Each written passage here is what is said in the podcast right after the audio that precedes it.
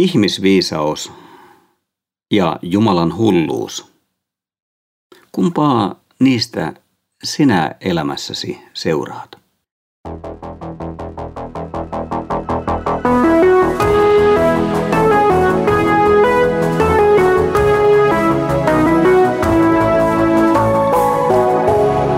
Kirjoitusten pauloissa.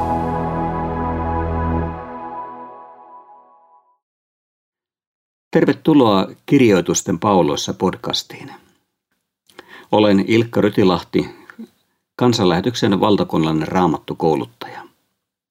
Jatkamme tänään matkaamme Paavalin ensimmäisen korinttilaiskirjeen parissa. Kirjeen ensimmäisen luvun yhdeksään alkujaetta muodostavat kirjeen johdannon. Aivan ajantavan mukaisesti kirjeen kirjoittaja esittäytyy ja kertoo keille kirje on osoitettu. Mutta itse alkutervehdys ei ole ajan tapojen synnyttämä. Armo teille ja rauha Jumalalta, meidän isältämme ja Herralta Jeesukselta Kristukselta. Antiikin ajan maailmassa tämä tervehdys oli ainutlaatuinen. Se ei ollut mikään epämääräinen toivotus Jumalten suosiosta. Tervehdyksen sanoihin sisältyy toivotus pelastuksesta Jeesuksen Kristuksen kautta. Ja siinä armolla on aivan ratkaiseva merkitys. Jeesuksen ristin kuoleman tähden synnin Jumalasta erottama ihminen saa syntinsä anteeksi ja pääsee yhteyteen Jumalan kanssa, kun hän turvautuu Jeesukseen, huutaa häntä avuksi. Tällöin evankeliumin kuulleesta ja vastaanottaneesta tulee armahdettu ihminen, jolla rauha Jumalan kanssa. Hän on saanut pelastuksen lahjan uskon kautta. Jeesukseen uskova on pyhitetty, eli Jumalan oma, hänelle kuuluva. Tuohon aikaan monet korinttilaisista olivat orjia, he kuuluvat jollekulle isännälle.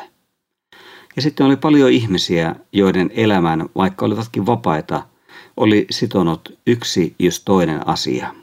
Ja tavallaan silloin nämä asiat omistivat nämä ihmiset. Mutta nyt he kuuluvat Jeesukselle. Ja ero Kristuksen seuraajan ja muiden ihmisten välillä on siinä, että uskova huutaa avukseen Herraa Jeesusta ja odottaa hänen paluutaan, eli hänen valtakunnansa ilmestymistä. Näissä jakeissa Paavali kuvaa meidän eteemme kristityn tuntomerkit. Seuraavaksi jakeesta kymmenen eteenpäin Paavali esittelee ensimmäisen Korintin seurakunnan ongelmista. Ja se olikin paha. Jakaantuminen. Jo alkutervehdyksessään hän on puhutellut erilaisia ihmisryhmiä, jotka tuon ajan maailmassa eivät olleet tekemissä toistensa kanssa enempää kuin oli välttämätöntä. Hän mainitsee juutalaiset ja pakanat – ja nyt pakanat olivat juutalaisille epäjumalan palvelijoita. Heitä nimitettiin koiriksi. Nyt nämä kaksi ennen erossa ollutta ryhmää olivat yksi ryhmä. Kristuksen yhdistämä, ristin sanoman yhdistämä. Mutta seurakunta oli kuitenkin jakaantunut eri puolueisiin. Paavalin kuvaus ryhmistä antaa viitettä siitä, että erottavat tekijät olivat kulttuurisia ja kansallisia. Koska hän mainitsee nimet Paavali, joka juutalaisuudesta huolimatta oli Rooman kansalainen, ja pakanain apostoli. Apollos, joka puolestaan osasi kreikkalaisen puhetaidon. Ja Kehvas eli Pietari, ja hän oli juutalaiskristittyjen johtaja. Olivatpa jotkut vielä Kristuksen kannalla. Eli Korintin seurakunnallakin oli siis omat tosi hengellisensä kaikkien muiden keskellä. Meidän tiedossamme ei ole, millaisia näiden ryhmien erityismielipiteet ja käsitykset lopulta olivat.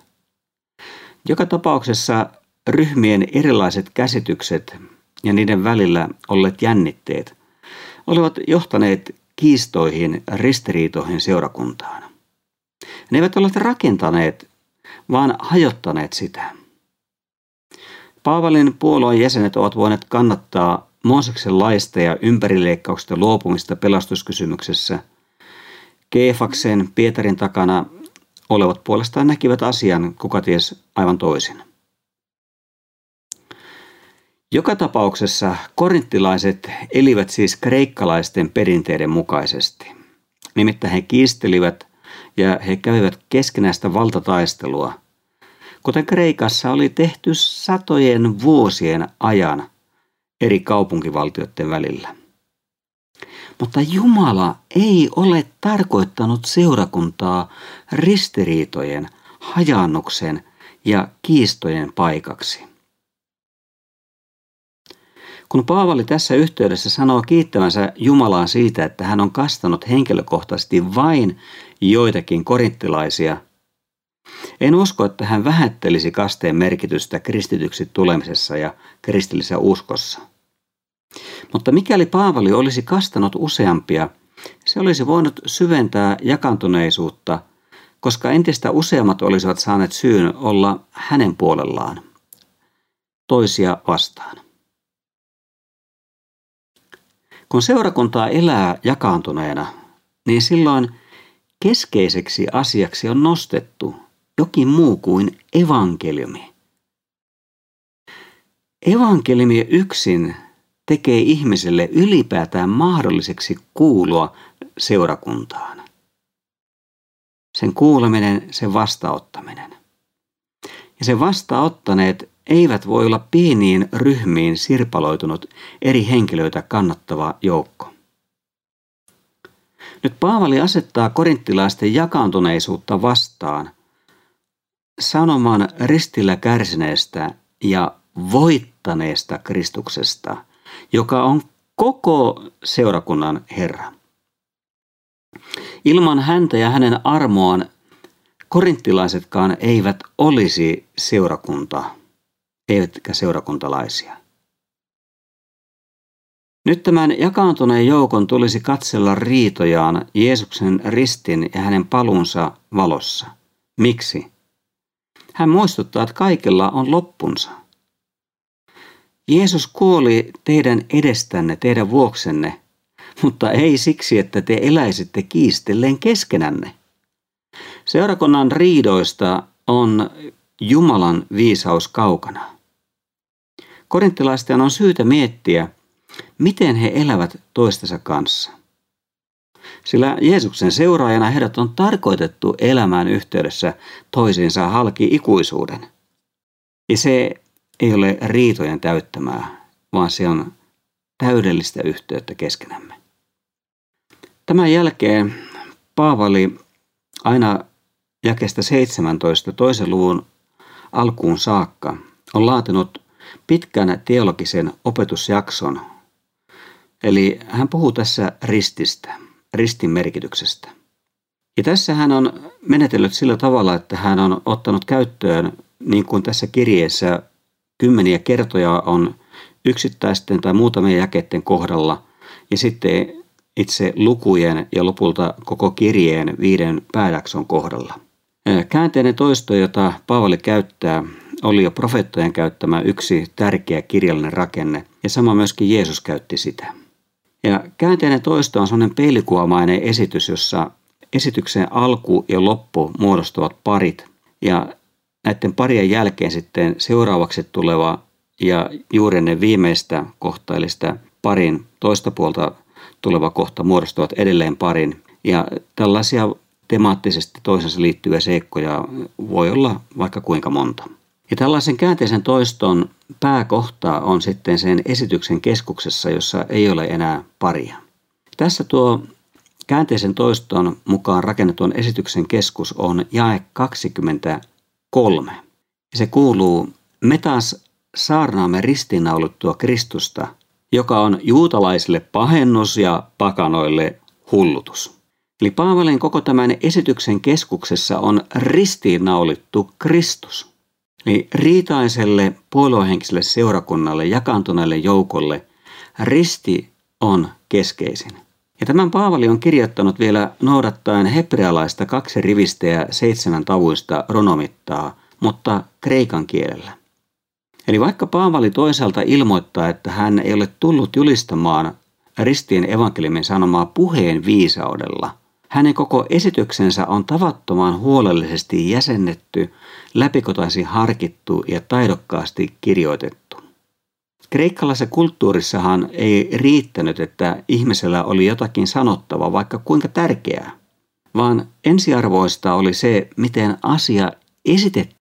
Ja nyt Paavali käyttää ihaltavasti retorista tekniikkaansa, jotta ristin sanoma kirkastuisi korinttilaisille. Tällä kaikella hän haluaa painottaa ristin suunnattoman suurta, korvaamatonta merkitystä kristityn ja seurakunnan elämälle. Ja hän haluaa heidän rakastuvan Kristukseen, ei inhimilliseen viisauteen. Kreikkalaisethan etsivät ja janoisivat viisautta.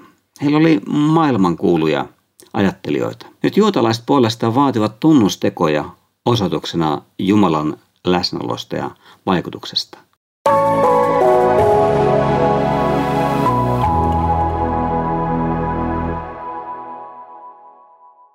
Paavali sanoo tässä esityksensä kohokohdassa, että on jotakin vielä näitä merkittävämpää ja sillä tulee olla vaikutuksensa myös riitelevien korinttilaisten elämään.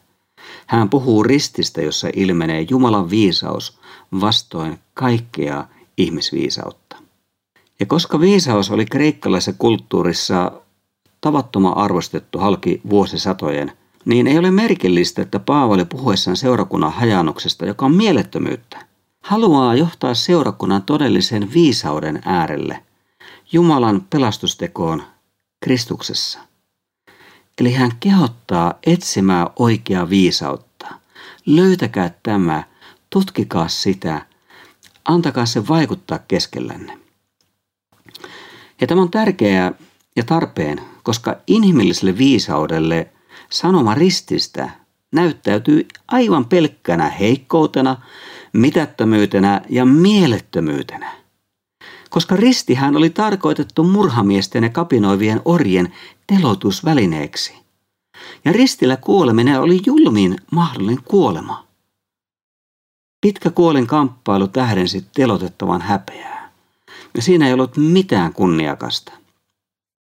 Ja silti Jumala on valinnut inhimillisesti katsottuna juuri tämän kaikista häpeällisimmän mahdollisen tavan oman viisautensa ilmoittamisen välineeksi. Nyt juutalaiset oppineet ajattelivat, että he voivat käsittää Jumalan pelastussuunnitelman oman ymmärryksensä varassa. Mutta hekään, kuten kreikkalaiset, eivät osanneet odottaa, että Jumala valitsi halveksittuna ja alhaisena olemisen. Jumala valitsi ihmiseksi tulemisen inkarnaation ja ristin.